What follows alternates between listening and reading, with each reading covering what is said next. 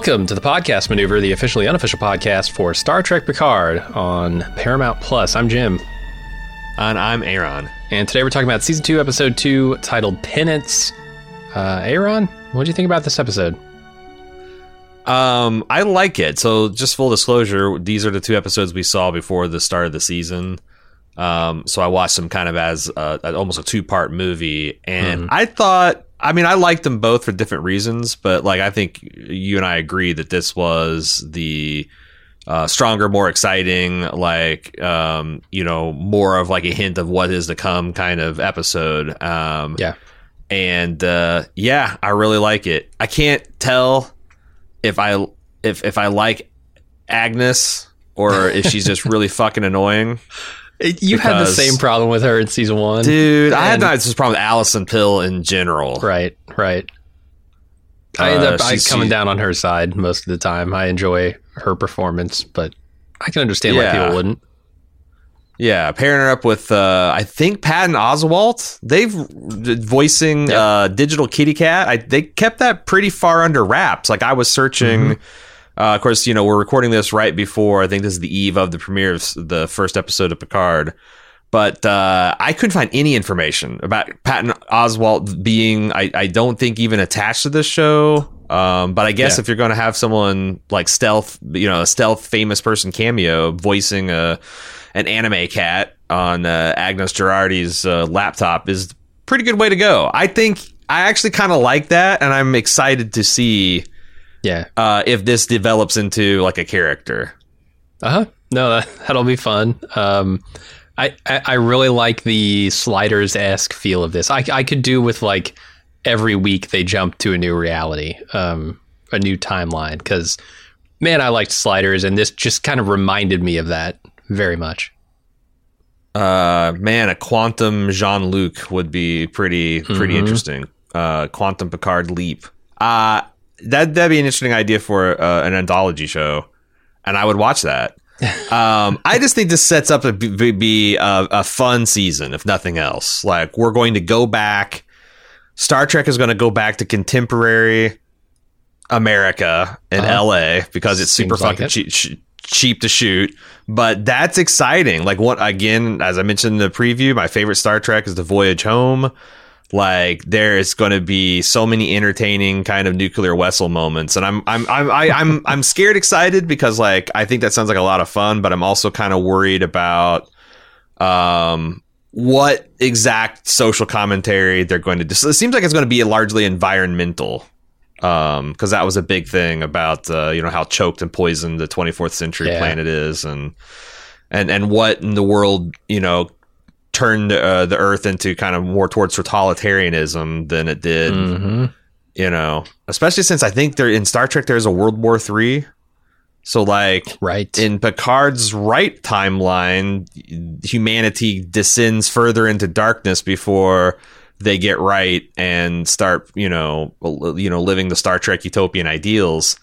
What what did go wrong? Like it does seem like it's something that Q changed. Um, yeah, a lot of interesting I- I things know about- if they make that like super explicit this episode, but definitely they they mentioned that that you know this could have been something Q went back and changed something that affected their whole timeline in 2024. But like, what I I don't know, the butterfly effect here is pretty strong. You know, like what one change did he make? And it seems to have something to do with Picard's past specifically, right? And his fear. Um, yeah, that's the thing, and I and which it, at what has been talked about. His fear is his fear to examine his heart exactly. and the road less traveled. How the hell could that echo back Right. to the first 21st century? Like, there's, yeah, I'm, I'm liking it. I'm rooting for him, but I'm also like, I really don't see the exact shape of this. There's something involving Q being crazy, but I'm not sure Uh-huh. where they're getting that because Q seems like Q to me. Yeah, he's sick Uh, somehow, maybe. Um, Maybe, maybe he's torturing the metaphor a little bit too much on cutting to the chase, and like he's just like be. he like babbles for like three sentences in a row, and Picard's like, "Are you? Is this word salad? like, do you have dementia? What what's going on?" Yeah. I don't know, man. And also, like, how does a change to Picard's fear? Because Picard's been fearful already to examine his heart, right? So, how does examining his heart change things for the worse? It, it, it's Yeah, it's going to be interesting, like twisting this into the form that the message that I think there should be in Star Trek actually works in this scenario. But I know. we'll see, man. It's hard to imagine. Like, is their thesis that like the Dark Mirror universe is the one in which Picard fucks? right? Picard Right. gets his fuck on. Picard's pro. Picard's mated and procreated in this timeline. Look what happened. like, it's, it's like, Yeah. that's pretty. That's I mean, pretty maybe that's their insane. thesis. Like some people just don't belong in the dating pool, right? Like, yeah, man. Yeah, you try to you try to push him into the the urgent emergent, and it just goes bad. You start you start getting Gul Dukat's head as a trophy in your living room. Who wants that? Ah. one one bad date and Picard becomes an incel. oh man. Uh, yeah, I'm I'm curious. Like I said, it seems like it'd be a lot of fun. I am uh I, I so far my brain engaged. That might be a mistake. I can uh emergency dump the brain core before it explodes and uh ride out the rest of the season if I have to. But sure. um and that's the thing is like as, as much shit as they talked about, like we haven't made any adjustments to it feels like they have, but I, like I said, I'm, I'm also trying to keep in mind that like I was riding pretty high the first two episodes of Picard last year too, and uh, and then that that went that went uh, crazy places. Yeah, this one feels like it's hitting nostalgia points in the right way. Um, I, I don't feel overwhelmed by them, but they're mentioning them and using them in ways that I'm enjoying.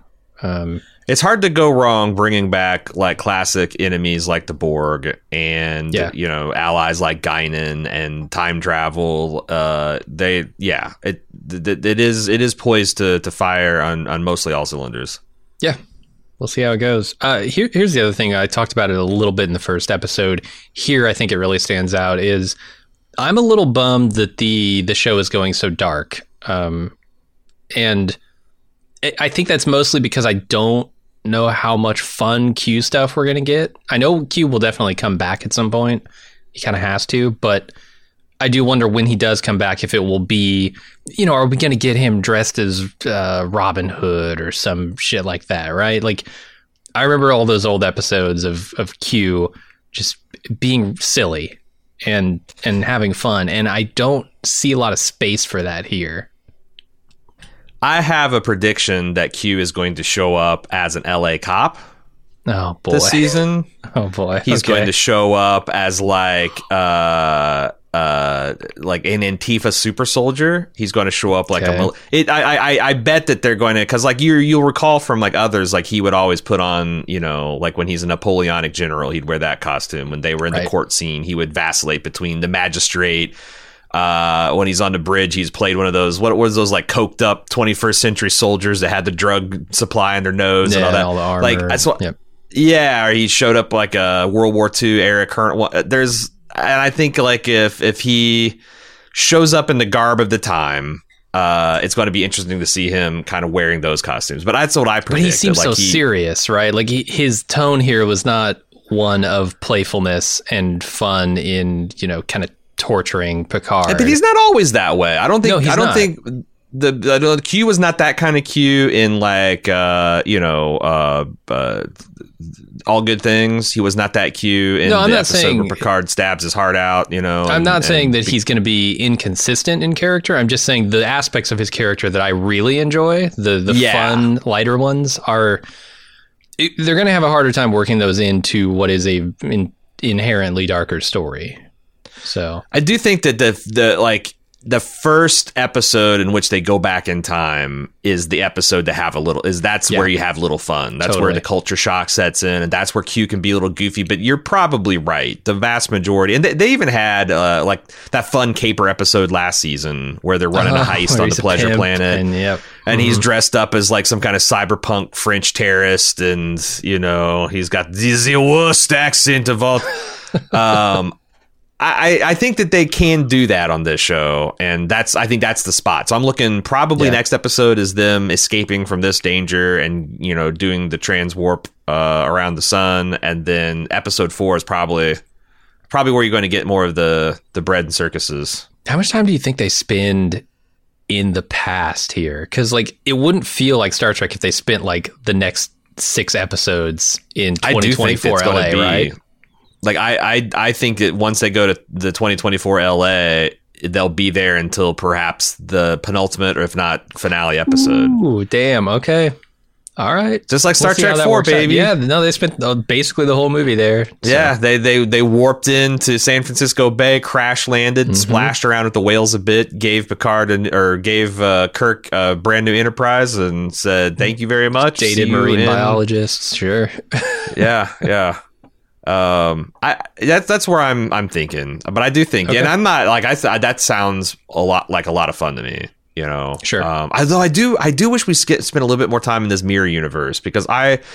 I think we've talked about the fact that like TNG is the only, maybe Voyager 2 is the only Star Trek series that I'm familiar with that never played around with the mirror universe. I mean, Deep Space Nine did to great effect. right. Uh, Yeah, I'd love the to see, sexy like- dominatrix Major Kira in that universe. I was gonna say and- I'd love to see sexy evil Troi. That'd be kind of fun. Sure. Sexy evil Riker. Oh my god. Sure. Um, Thomas Riker not Riker's just like you, huh? a, a, a chaste monk in this in, in the mirror universe. Yeah. Uh, yeah. he's evil, yeah, but sexy, not as much. he examined his heart and it went wrong. but I would, yeah, I would like to see a little bit more mirror this universe because that that's some of my, especially if we got to see some evil mirror counterparts. Like I'd love to see evil mirror Worf and evil mirror Crusher and like you Mhm. said, Troi and all that. Like, yeah, all the ones that are not on the Stargazer because it seems like everyone on the Stargazer was Yeah. protected temporarily by by Q's fuckery. But uh, yeah. Seems like it. Uh, we'll talk a little bit more about that here in a second, but maybe we should get into the recap. But first, let's take a quick break.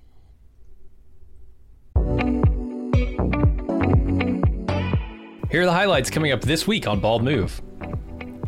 All new Pulp and Prestige this week. On Tuesday, we'll cover the latest episode of The Walking Dead, The Ones Who Live on Pulp. And on Thursday, we'll catch up with the latest Samurai subterfuge on FX Hulu's Shogun.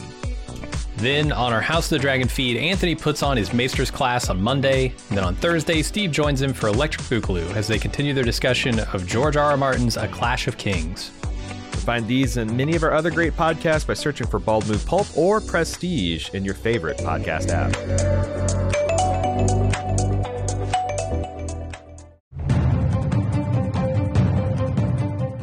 FX is adapting James Clavell's best selling novel Shogun into a 10 part miniseries this spring.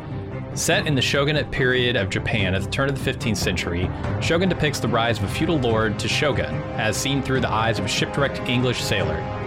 It's loosely based on the real life exploits of William Adams and Tokugawa Ieyasu. Shogun has already been successfully adapted back in 1980 with a widely acclaimed miniseries starring Richard Chamberlain, featuring intricate plots, political scheming, complex characters, and thrilling action. This time, husband and wife team Justin Marks and Rachel Kondo try to recapture the successes of the novel and early adaptations while increasing the levels of historical and cultural accuracy that are often perceived as flaws of this and similar works. Starring Hiroyuki Sanada from The Last Samurai, Mortal Kombat, and John Wick 4, with Cosmo Jarvis of Peaky Blinders, Raised by Wolves, etc., joining the truly massive cast required to bring this complex world to life. Join Aaron and I each week as we deep dive into each episode, uncovering the mysteries, the intrigue, and the glory of Shogun. Shogun premieres on FX Hulu Tuesday, February 27th as a two part debut. Our podcast will release each Thursday thereafter. Get our Shogun coverage by searching for Bald Move Prestige in your favorite podcast app.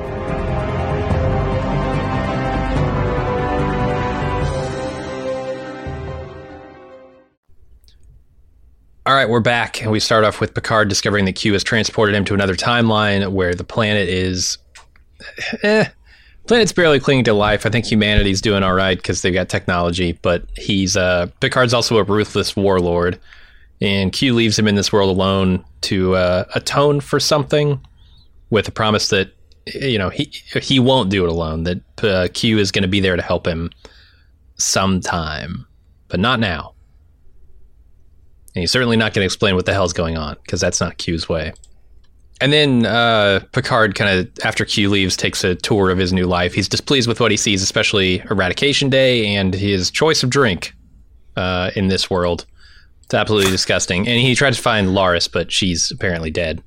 I love that. Like you clearly that that's gross, right? If you're expecting to drink Oh, tea yeah. and you get Coke, or you're expecting to drink Coke and you get tea. Uh, if you're expecting Earl Grey and you get Colombian dark roast, Uh huh. Uh, truly the uh, he said this is truly the circle that Dante never spoke of. It's so hell. It's hell. Yeah. Especially in light, it's especially funny in light of what Picard already knows about his place in the world. Like he's got Romulan slaves, and you know, like that. It, it's but it's the uncivilized uh, coffee americano that's uh, the real problem with today. Um, there, so Picard cottons on pretty quick. It seems that there's something wrong with Q, and I don't know what is wrong with Q. My my only guess is that Q is double talking more than usual. Could be. Like Picard, like asked him to cut to the chase like six times, and he's, you know, I'm tired of being a pawn in your game. Oh, you're more than a, a piece. You're the whole board, and put which the game's played. And Picard's like, what? And then he's like, cut to the chase, Q. Oh, the cut is chase. Or the, the, the chase is well cut. It's bleeding. It's dying in your arms, Picard. I'm but a suture in the vicious wound. Mm-hmm. And Picard's like, you're crazy. But like, but Pic- Picard this is kind know. of Q's thing, right? Exactly. like- yeah, Picard should know by now. Like Q does not speak plainly. Q speaks in half truths and riddles, and he's got a game that you have to figure out. And I don't know what purpose that serves here. Usually, it serves as like Picard has to prove something to him, but in this case, it seems like Picard has to prove something to time to to the universe like it's not just him right i i think the one thing i get from what q is saying here is that this is bigger than q um and it's somehow bigger than whatever Picard is or bigger than Q? bigger than So- q like some And and, and Q's helping Picard. yeah, Q is helping Picard because it affects Q, um, and it affects the entire universe and the timelines and everything. But somehow something has happened, and Picard is, I don't know, quote unquote, at fault somehow. Um, but it's beyond the the power of Q to repair it. He needs Hmm. in some way Picard, and that kind of makes sense, right? If if the thing that changes everything is that Picard examines his own heart, that's not something Q can do, right? Q can't manipulate the the heart of people. Q can only manipulate reality. So Hmm. I, I think that could be what they're setting up. Um, but we'll see. We'll see. You said that that's the thing. Is like Q's like I didn't cause this. I just wanted to see my old friend Picard, and I headed to the biggest explosion. And but the thing is, is Q has a long history of saving Picard from situations that he puts Picard into. Yeah. Like humanity's first experience with the Borg was largely because Q got a fit of pique. But on the other hand, there's also I think they in, in, in the full understanding of Star Trek canon is the Borg were getting close to Federation space. In fact, I think they set that up in, in season one. Um, that you know that there was these mysterious like uh, they thought it was a Romulan invasion, but it's like whole settlements looked like they'd just been gouged out of the ground, like the standard Borg. Yeah. So it could be that I think the correct canonical interpretation is yes, Q bloodied their nose by throwing them into a fight with the Borg, but if he didn't, the Borg would arrive at Federation space and they would have been completely unprepared for it. Yeah. So like he inoculated them. Um And that's the thing. He Certain- doesn't ever tell them that, right? Like it's not. it's a, it's not like a doctor saying, "Hey, do you want an inoculation? Yeah. I'll give it to you." It's just uh, it's like it's like we're treated like uh, barn animals, like where you just get the antibiotic whether you want it or not, and, and he throws you in the to deep end, sink or swim. Right. Yeah, he's a real asshole about it as as well. Mhm. Um, so I don't know that you can't take Q at his his word. Um, and like everything we said in the intro about like how can this be specific to Picard, but yet like almost a universal across timeline things that also happened in 2024 that Yeah.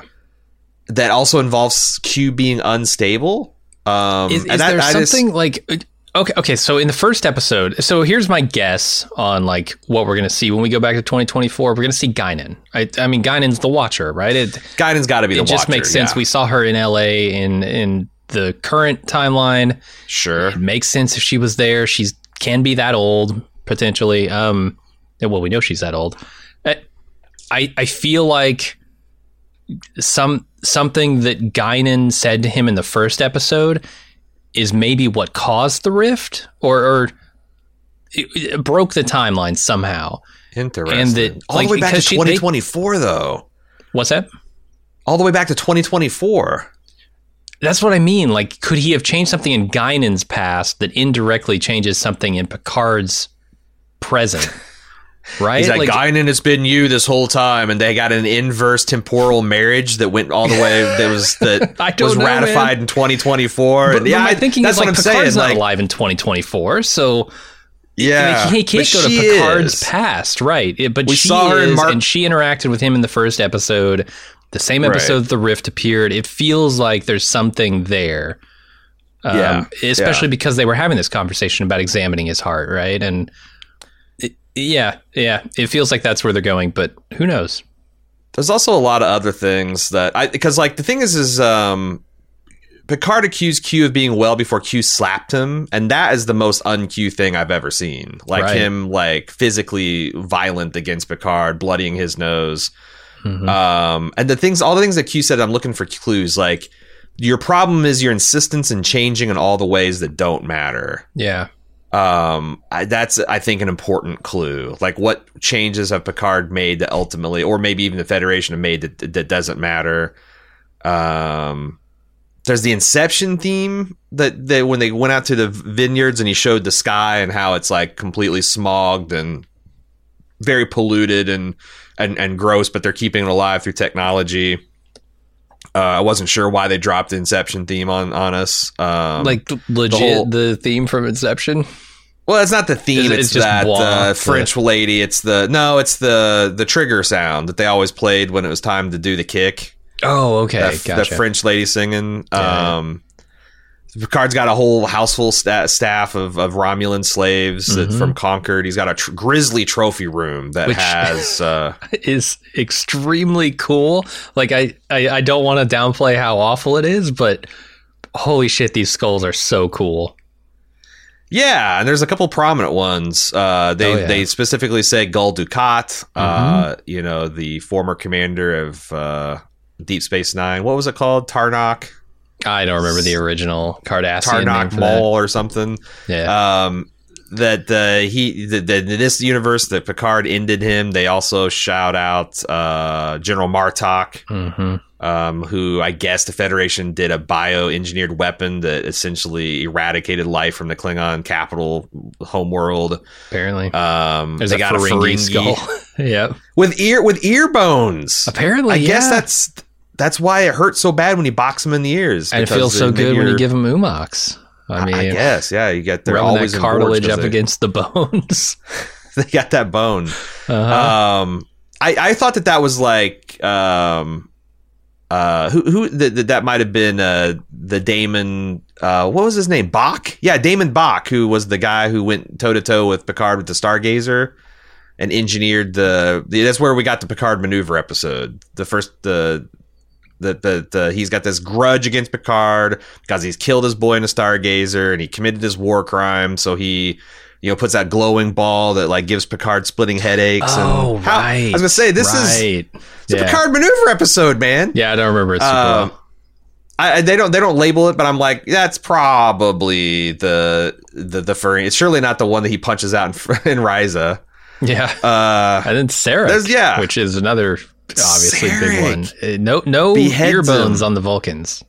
no ear bones on the Vulcans. I Yeah. thought that was interesting, and also uh, you know they she he's beheaded in front of his wife and also son Spock. It's pretty vicious. Yeah, all, all seemingly Um, by Picard and or the Federation under Picard's uh, you know, direction. There's other subtle changes I like too. Like Chateau, Chateau Picard is essentially unchanged, but like the painting of the Enterprise D has changed from like this really kind of like you know it is serenely floating through space on a peaceful mission of exploration to it being this like dark Mhm. impressionist piece of it taking phaser fire from all directions and it's it's you know it's everything's just more everything's more bellicose. It's really Um, cool. I want one of those paintings to hang in my uh, den here. It would be cool to have uh maybe you could get them both a match set, one for your drawing room and one for the living room. But Sure. uh, Yeah, they're kind of teasing us with the Enterprise. I know we talked briefly about like, okay, when are they going to do the Enterprise, and they want to save it, but this CSS World Razor is is the Enterprise, right? It's just the alternate. It's the sexy evil version of the Enterprise. it is, it is. Uh, Yeah. They also have the the data prototype, or I guess derived prototypes. Um, Hmm.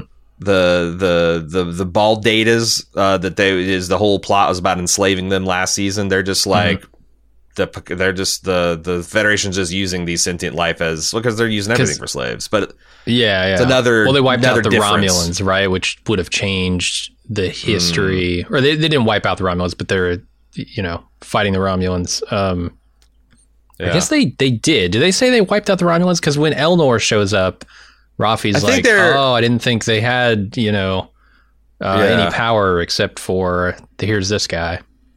I think they they're, they're- but like I don't know what eradicated means. Like in the in, case- in the case Right. of the Borg, I think it literally means exterminated. But in the Yeah. others, it might just mean that their capital city's destroyed, their capital world is destroyed, and they're but they're still diaspora. Like how could you wipe out Sure. All Romulans? Although that's I feel like that's what Rios is doing in this episode, but we'll have to wait Mm-hmm. to get there to talk about it.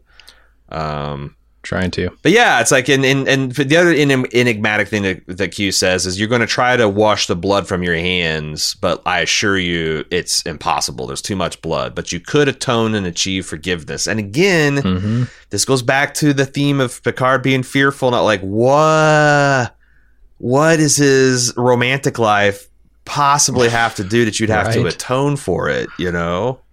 Yeah. I don't know. I feel like is this a life without the the idea of looking to the stars? Uh, it's like what is it? What is it? Hmm. There is also like I like that they're playing. I think they're one of the other things they're playing is like Picard's like I would never, but like I anyone would like you maybe now in the the the country you live in and the state you live in and the family that you're born into might not commit war crimes or do that and the other but like you just a collection of cells and neurons with the right inputs like i firmly believe anybody could do Right. horrible heinous shit it's just based on you know accidents of yes it's a little bit of biology but it's also a lot of nurture and it's also a lot of like the way society shapes you and events and um, I think that's something that like Picard always could use a little bit of humility on the idea that like you know we're good because we're good and we're good because right but and not seeing the relationship between your environment and how those things are shaped and, and you know why a Klingon might look at peace differently than a Romulan versus a Vulcan versus a human. Um, so I wouldn't mind Picard learning a bit, you know, to, to, to not like reflexively knee jerk. This could this is a nightmare. This could never happen to the Federation. Man, this is where the Federation was headed up until Right. Picard season one. Yeah. Uh, it, it felt like he was protesting a bit much. So I, I do think he could learn a little bit of humility in that area. Yeah. Yeah. We'll see how it goes. Uh, you know, he's not the only one in this timeline. Because apparently, Seven, Annika, whatever you want to call her, wakes up to find out that she's also in the alternate timeline where she's the president, and apparently she's married to a guy. I'm going to call her chief of staff. I They, they say he's ma- the magistrate. the magistrate. Okay, I wasn't sure. I missed that uh, that single word. So she's briefed on her daily duties and on her eradication speech, uh, eradication day speech, and then she demands to be connected to Rios. Um, yeah, I like the like. Uh, there's like several levels of alarm that Seven goes through. She's like, "I wake up. Where the hell am I? Oh crap! Uh-huh. Oh my god, my Borg implants are gone. Oh crap! Oh my god, I'm married. Oh crap! I'm the pre-. like like each Yeah. each thing that she found out was like more and more uh something to be just to to, to recoil from in horror. Yeah, with Uh, the final blow being the eradication day speech that she's got to give. Like, what the hell is that? One thing that I will say bothered me in this episode is it felt like she was a little bit too on the ball. Everyone was. Oh, I Um, yeah, like I'm in a different timeline. You know what? I'm going to start calling people that were on the bridge with me and just see, just see if they're mirror universe too. But then again, I guess this mirror universe stuff does happen, and it does seem to happen to like crew people who are in physical proximity. You know, Well, it's never like I want to know like what happened to or- all the stunned crew members who were on the bridge at that point. If if it's Yeah. located to that vicinity, or what happened to everybody on the Stargazer? Like, are they just out there living lives confused in this universe, and we're never going to see them? Or yeah, what what happened to the Lord of the Ringy kind of Nazgul looking Borg Queen? Is that the same one Uh-huh. that's in the tube? Yeah, Uh, did Q not see fit to bring her back? I or or change her not. timeline, Is she not a person? Yeah. or or I guess preserve her awareness is all he really did. Right? He made a change in the Yeah. past. And he preserved the awareness of this group of people. And honestly, the other thing, I guess, why would the hell would Annika be Federation president? Um, because in our timeline, she was the daughter of like two kind of long range explorers hmm and got Borgified, which clearly did not happen in this timeline. So, like, why? Yeah, I, I guess don't that's know that not a huge ton problem, but- yeah, yeah. But everybody, like Raffi, like it, it is a little little just so. Raffi happens to be the head of the secret police, I think, in the Totally. capital. yeah. And Annika is the uh, is, is the president of the Federation. Picard's the supreme. Well, that that makes sense. Picard's the supreme. Elnor is Mm-hmm. here, and everybody's within a couple blocks of each other, except Picard, who's in. Uh, Yeah, I, I I wondered about the rules of it, but I guess the the answer is always well, Q Q fucked around and did it. Yeah, it, well, I mean, the thing that makes it even more just so and and implausible is that he made the change in 2024, and butterfly effect being what it is, like chaos theory, you're not gonna Yeah. have maybe probably even these same people born, That's what I was even saying. Like, do you even have a Picard? Do you have a right? Let alone them being in positions of power down to a person, right? Like, Uh-huh. I mean, the only person who's not in some position of authority here is Elnor. Yeah, yeah. I was like, okay, sure, I guess everybody, but you know, that's the conceit of the episode. You either roll with it or you And don't. also, so. you, the, the Q excuses a lot. Like, why is it like this? Because Q engineered it to be like this. totally, yeah, I guess that's the theory. Although Q would say I didn't have anything to do with it. It's uh, yeah. I mean, it- based on what the Borg Queen says, it was one. It was a single change in 2024. single so, change in 2024 L.A. Yeah, um, but I don't know. Maybe you know he he has predictive powers. He could certainly understand. Okay, if I make this one change to the timeline, Sure. these things will all happen. So Or it could be a, this could be like an elaborate fantasy of his. you know, Sure. like none of this is strictly happening. Like, did all the events of like, yeah, yes. like the thing with Q, the Q is like that. All the events when Picard is in the white space after he died, after he got his his his mechanical heart stopped working. mhm. Did all that happen? Did all that stuff that happened and for all good uh, to um all good things? Did that stuff literally happen? yeah, Uh, good questions. I, I don't know. It's it seems like more of a Charles Dickinson kind of uh, uh, a, a, a Christmas Carol type of thing, where it's like you're visited by ghosts of such and such, but it's not rit- literally happening. So maybe I'm just way overthinking this whole thing. It's just a this is just Robin Hood, only slightly more realistic alt history Right. Federation Robin Hood. Could be. We'll see. Uh, the one other thing I wanted to note in this scene is they shout out General Sisko, which I assume is General Benjamin Sisko in this timeline. Yeah. We'll see. May, may, you think? Is there any chance that uh, Avery Brooks shows up in? Dude, that would be fucking cool. Right? especially if like uh, he still has the because like I don't know where they ended up with that, but like Sisko has a huge hate boner for Picard. It would be funny if in the mirror universe. Oh yeah. I guess it'd be funny if they were like best friends, like co-conquerors. That would be funny, but also be funny if they hate each other for completely unrelated, uh, uh uh, unrelated means. Yeah. Oh, could Sisko be the Watcher? Didn't he ascend to the Bajoran prophethood at the end of the Deep Space Nine? Uh huh. Like he's like some kind of temporal god himself, and he's just hanging out in his Hmm. his father's restaurant, like not fully, but a part of his consciousness Uh-huh. is. That I be see that. Yeah. Yeah. But don't again, General Sisko that implies a complete. So so you could have both. You could have General Sisko Right. being, you know, and then you could also have the the prophet. Yep. Merged Sisko That would be emissary. interesting. That's what he was. He's the emissary. Uh-huh. Yeah, I I mean, he. I feel like he became more than the emissary at the end, but Yeah. Yeah, Yeah. he had definitely ascended to a higher Uh-huh. plane. See, he he Wesley Crusher. Holy Totally. shit! What if all the ascended uh, humans come back? okay, they well, all come back. Yeah, they all they all materialize, and uh, it's like you fucking going into Avengers territory. You've oh my got god, I can't you know, the- even envision what Benjamin the Sisko emissary, the traveler, and Wesley Crusher fighting side by side looks like. with with, with wide spanning cosmic power, not Uh-huh. not just yeah yeah. It might happen. It I might mean, it might.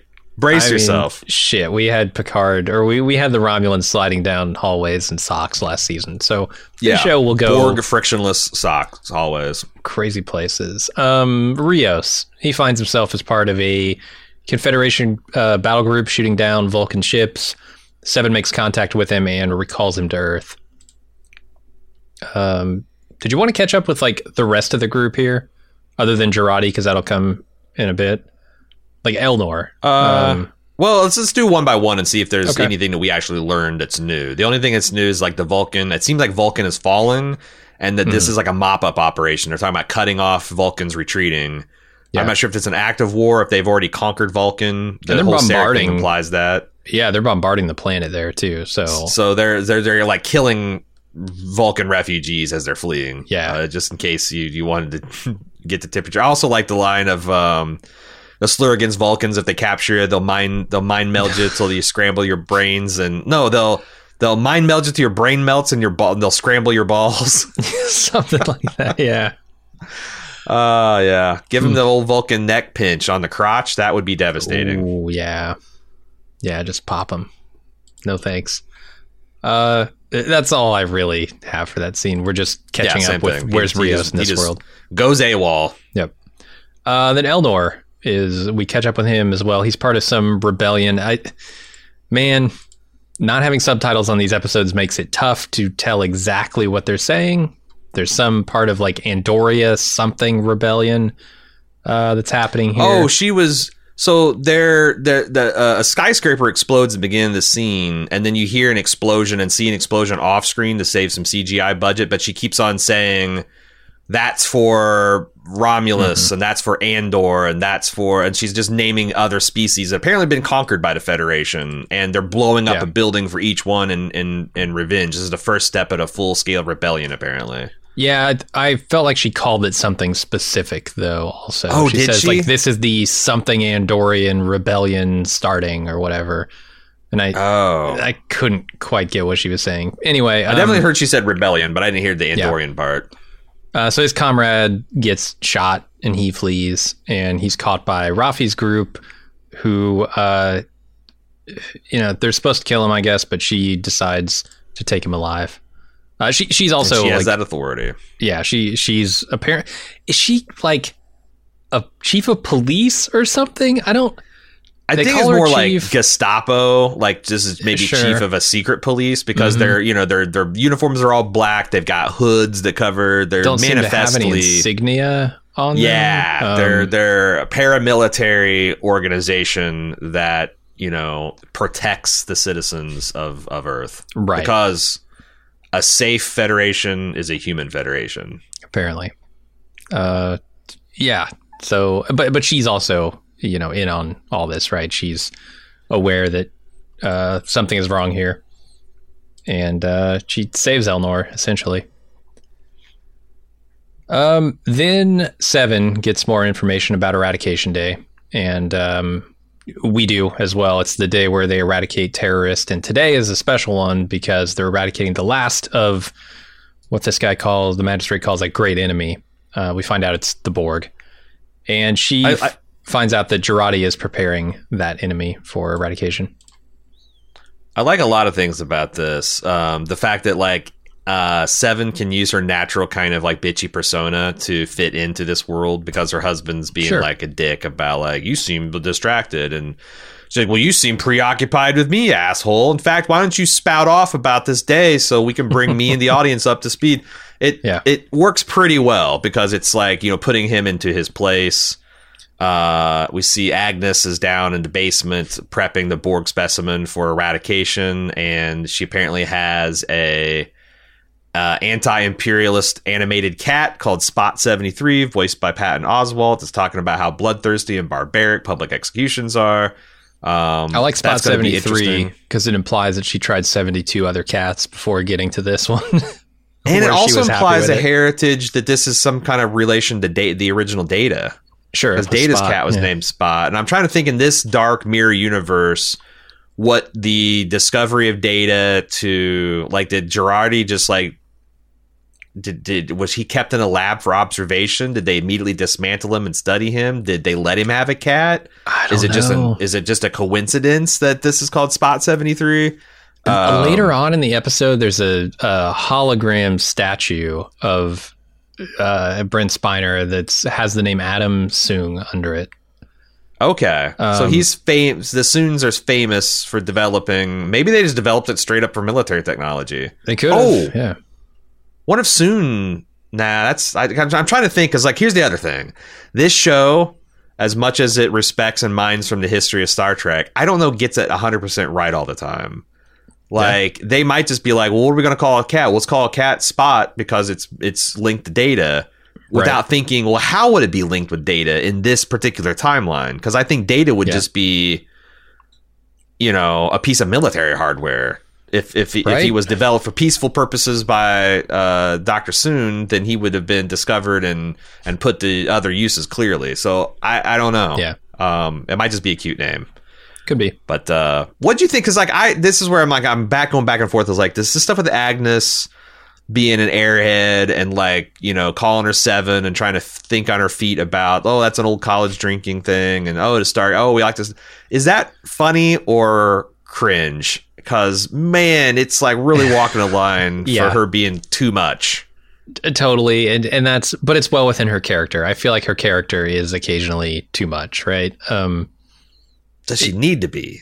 I I don't know. I don't know, man. Um, I will say What if she was just enough? I, I am mostly enjoying it. Every once in a while, I have a tinge of like, mm, that's not quite. That's not quite what I wanted from this scene, but okay. Um, She reminds me a lot of that redheaded character, Yeah, from um, the science officer from Star Trek Disco, where it's like, is this part of mod? Like they almost have not exactly a manic pixie dream girl, but like an irrationally exuberant woman that's just, and it's always a science. Someone's related to science and kind of like a Luna Right. Lovegood from Harry Potter uh, type. I, I don't know. I, I could, Like I could, somewhere on I the could see her being too. dialed I- back. You know, her her emotional uh, intelligence dialed up a little Mhm. bit, and uh, but I don't know. It's yeah, that character crosses a terrible. line for me. I really didn't like that character. Um, I, and I've only seen the first season. I it, she might get better in subsequent Yeah. seasons, but yeah, I really didn't like her. I do like Jurati, so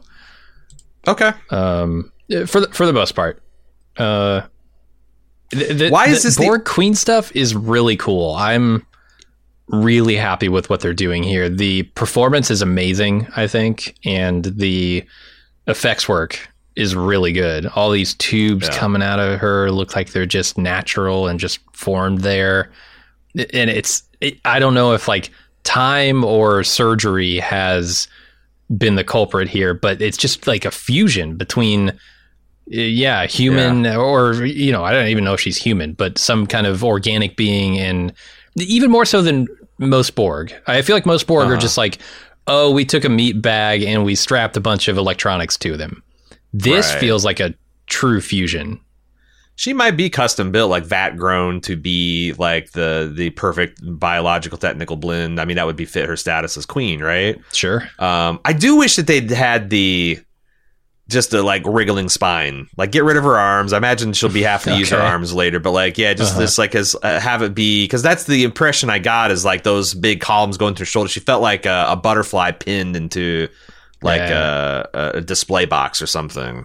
Uh, maximum disrespect for her physical being. Um, Yeah. and, and this this holding stasis. Um, I did you think like the Borg Queen starting off with like this isn't right. You know, you've killed us all. How much more can like kind of like I'm like this doesn't seem like the Borg Queen, or maybe I don't know. Like, um, they they they, they flirted this in the other episode that like maybe the Borg would change tactics, like they wouldn't go down swinging with resistance is futile. Right. Uh, I mean, how I guess that'd be super pathetic for the Borg Queen to be resistance is futiling from the tube. That's but the thing. her- like it's a, her- obviously we- not futile. Like Right. But but her whole like, oh, left. how can you not take pity on us? How can you ra-? like come on, man? The Borg the Borg's whole stated purpose was the opposite and inverse of this, but I don't know. Maybe the True. Borg have hypocr- hypocrisy programmed in. I've got some some ability to, according to Seven, some ability to see through realities, uh, multiple realities. I don't I don't even know what this means, let alone how it would apply. Um, it's it's classic Treknobabble. Right. Like just the Borg Queen has a temporal awareness, um, and also she not only has that, but she can read people's minds because she looks at Jurati and's like.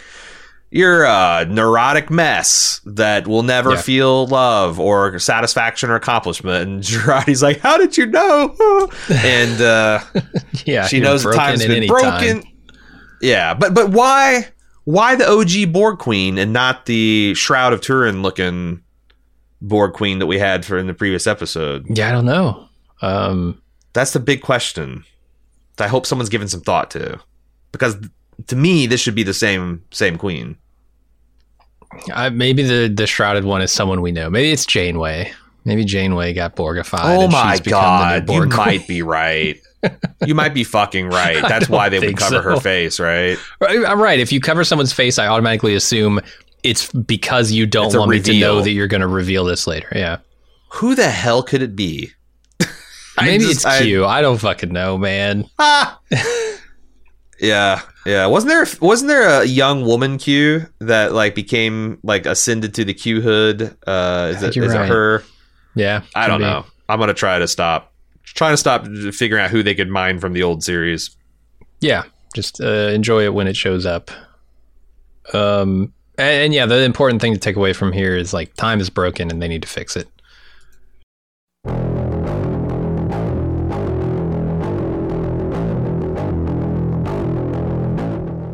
Rick, how you doing, buddy? You, you don't know what it's like out there. Hey, man, d- do you even know what it's like out there? No, n- not really. I've been mostly kind of flying around in helicopters, carving likenesses of Michonne into cell phones, that kind of thing. W- What is it like out there? Oh, well, I think it's time to find out, man. Last I saw your wife, Michonne, was out uh, following a giant wagon train. That that sounds pretty weird, but it seems like a family-friendly outfit. I mean, she's got RJ and Judith with her, right? Um, actually, she kind of left them to be raised by Negan and Daryl. Well, crap. Hold on, let me get my boots. All right, well, Rick is getting ready. Aaron and I are too. We're preparing to once again recommission The Watching Dead out of mothball status to find out what's going on with Rick and Michonne, the ones who live. The six part miniseries premieres Sunday, February 25th on AMC, and we'll be ready with our full episodic coverage each Tuesday. And afterwards, who knows? Maybe we'll check out Dead City. Find our coverage for The Ones Who Live by searching for The Watching Dead or Bald Move Pulp wherever you listen to podcasts.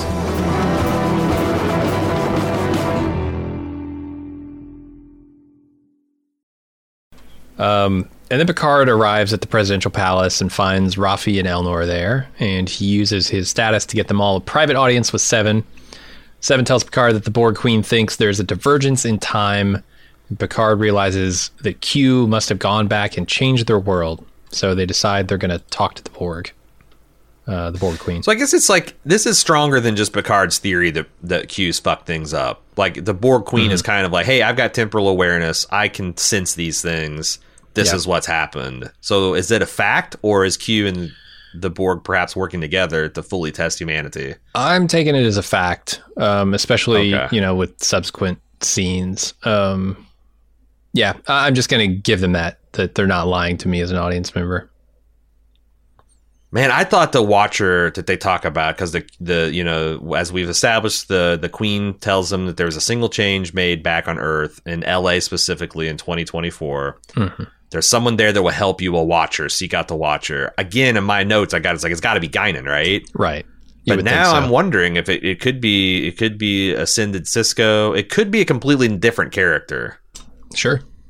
Yeah, You that's kind of what I'm expecting is a, a bait and switch here. Like, oh, you're waiting to see more Guinan, aren't you? Yeah, and then it's already just got some Guinan. Yeah, person, some nobody who we.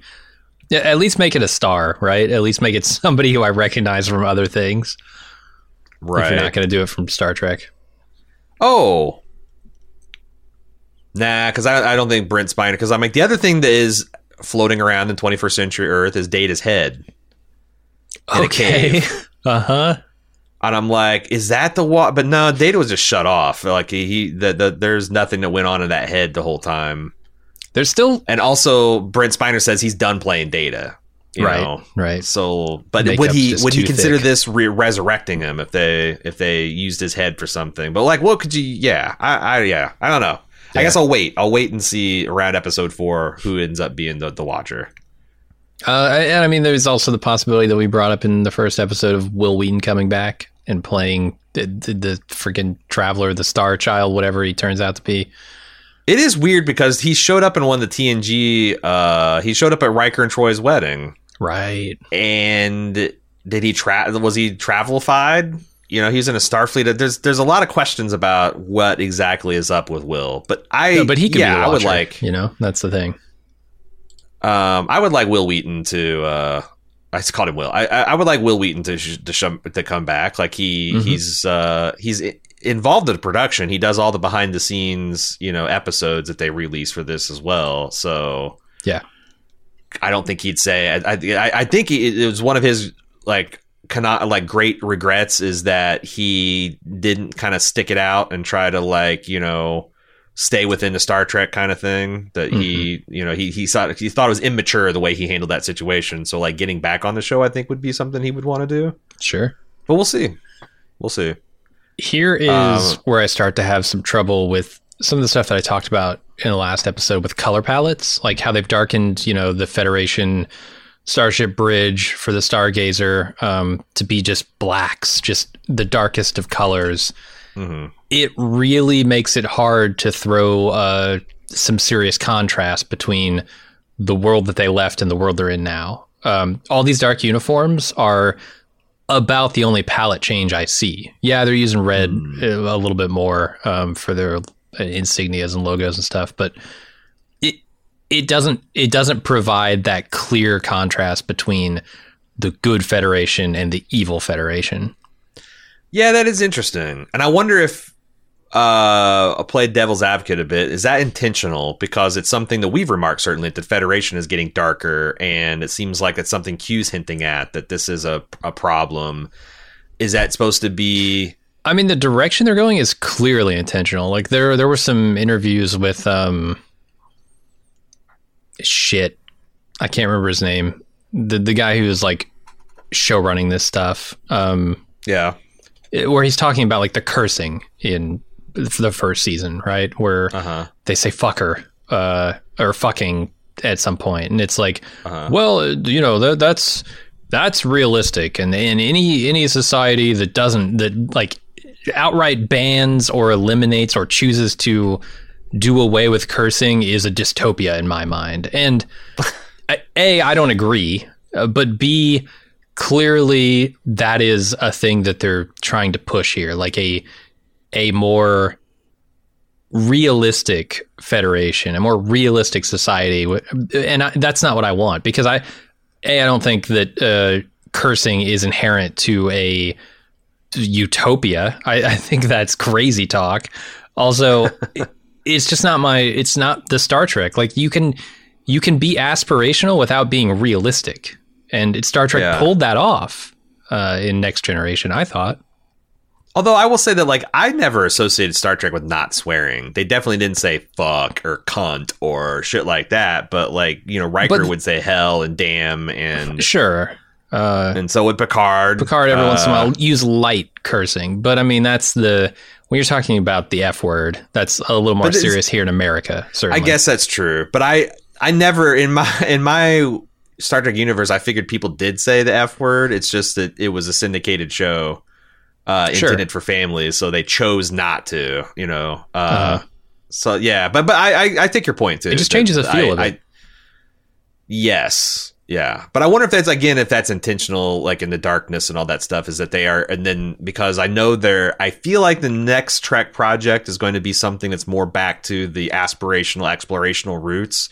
That'd so I be wonder if this is going to be like a gateway series where you see the Federation going dark and militaristic and inventing and Borg technology and offensive technology, and this arc is going to bring them back from that brink, and we're going to start seeing more of the kinder, gentler, brighter uh, TNG era aesthetic. If not that, but Yeah. then something that's like the 2020s equivalent, because that like again it reads like a hotel kind of lobby or uh, Uh, like you go into Bridge of Enterprise D, and it's like, oh, I'm here for my spa treatment. I'm here for my seaweed facial, and or, or at least know, what they're doing in the movies. My Swedish massage. You know, like Yeah. th- th- that's a very bright palette, I, I, and I have no Right. problem with what they're doing uh, visually in those movies. So uh, Yeah, yeah. maybe a too many lens flares, but we'll, we could talk about it. It's more like a, a hospital aesthetic, like Uh, Totally. very bright, gleaming whites, very well lit. Mhm. You know, yeah.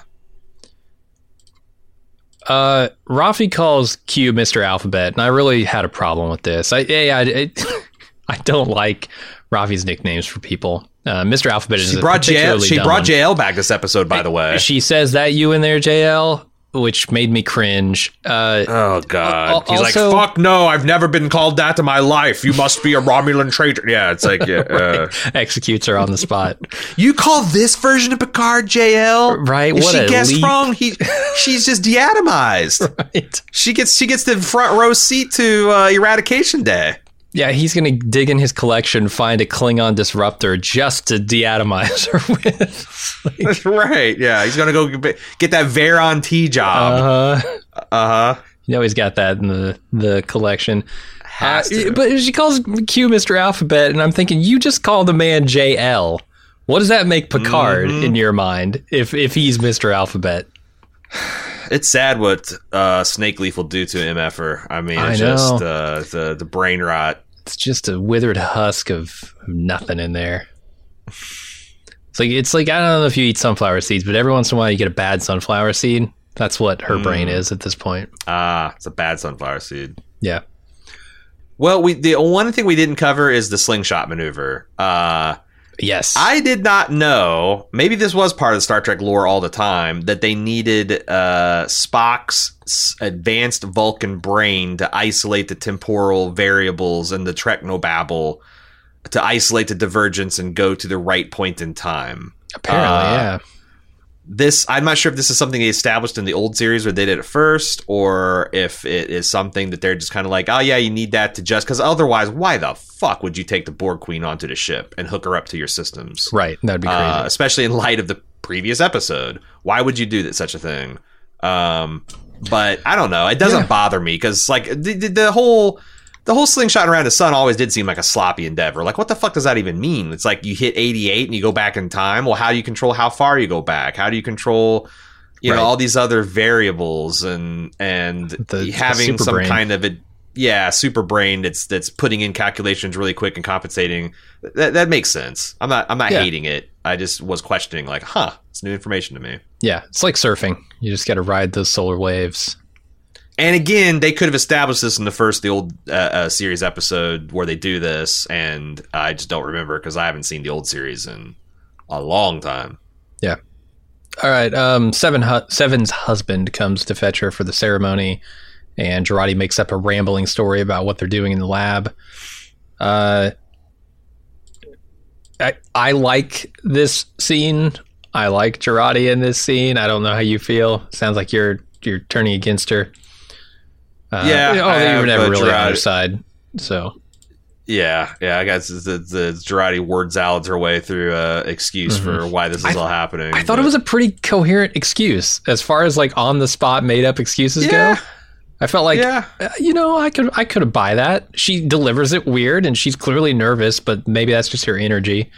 And yeah, I Yeah. know. Anyway, Seven gives the Eradication Day speech to a bloodthirsty crowd, while Jurati tries to figure out how to contact Rios and beam them all through the security lockdowns that happened, um, as a you know feature of Eradication Day. Um, here here's where like my only and it's not even a real problem. I'm I'm just going to give them this, but when shows do this, I start to side eye them and go, "Okay, how how much are they aware of this?" Cuz like it's it's one thing to you know go through um to, to bullshit your way through a conversation with somebody. It's an entirely different thing to bullshit your way through a ceremony. A ceremony is something you have to practice hundreds of times. And if if you don't practice it hundreds of times and everyone else has, and you're just thrown into the situation, it will be very fucking obvious that you have no clue what is happening. Like, how does Picard know to walk out to the middle place and where to stand, and how does Mm. she know when to throw to Picard so he can do his crowd raising shit? Like th- there are so many so many elements of a presentation like this that are practiced over and over. These people would immediately recognize that they have no clue what's going on out there. Yeah, it'd be like if you're walking out to do a State of the Union address.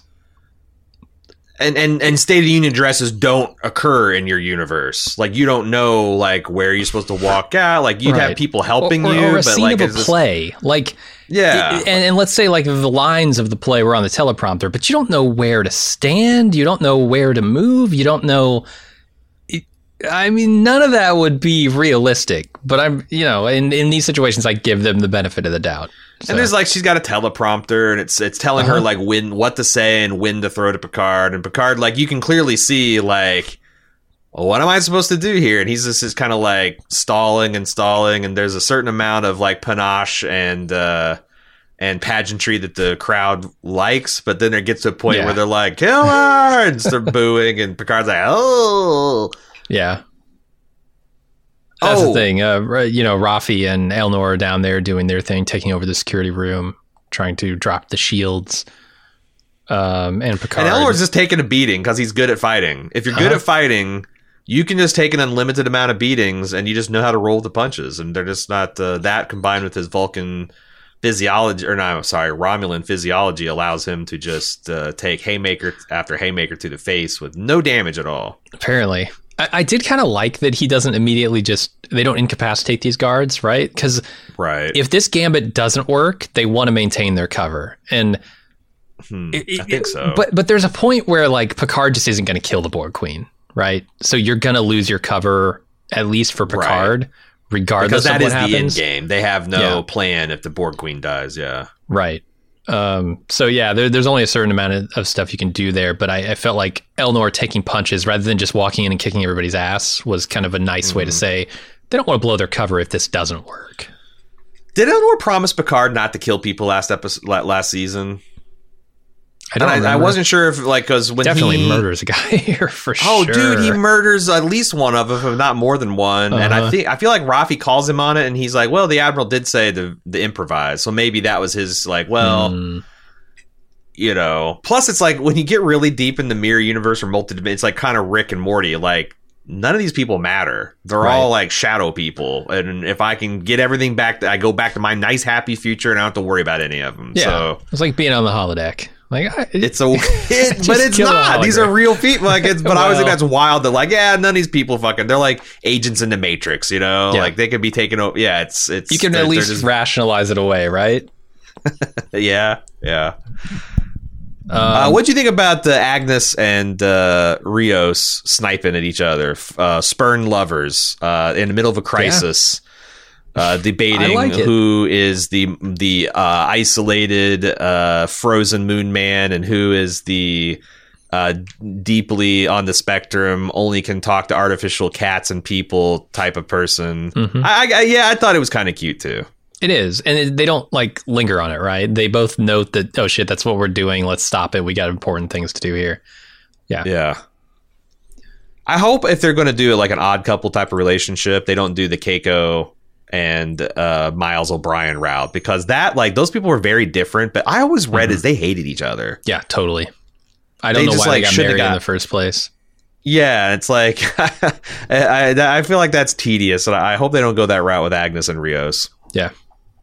Uh, I wonder what route they're going with Jurati and the Borg Queen because there are some looks here, man. I, I don't know if this is romantic, but, but they're kind of setting it up like it might be. Like if she's What the fuck are you talking about? the Borg Queen and Jurati, man. Like when she's hooking him up to the ship?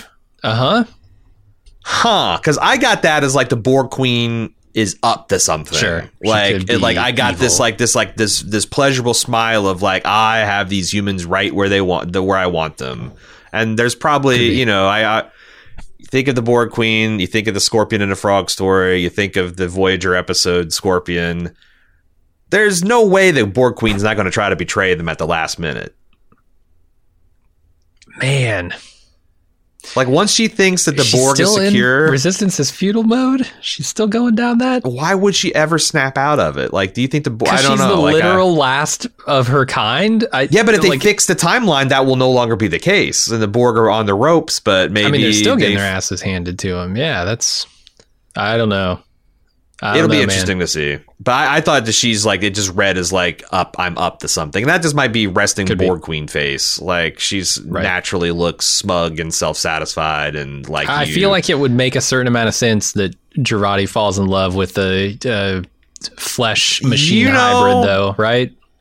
you're not. But but I think you're. The, the thing is, Agnes is straight. Yeah, Raffi is. Uh, Uh, she certainly has been with men in the last season. Um, but I, I, guess know. that's true in the future. Like, what is that? Yeah, maybe a lot of people are more hetero flexible. Could be. Yeah, Can't we'll rule see. it out because you're right. You're right. It, it is kind of like this might be the best of both worlds. Not to to uh, make a pun, but she might be like, ah, you got the, you still got the uh, the emotional frigidity and unavailableness of an AI, but you also have the real flesh and blood comforts of a biological being. My God, it's the perfect, it's the my, my perfect uh, match. I mean, that's essentially what she tried to do with uh, shit. I, I don't remember her boss's name. Whatever. Her. her- Oh yeah, yeah. uh, God damn dude it, She was romancing Merrick last time. yeah, yeah, yeah.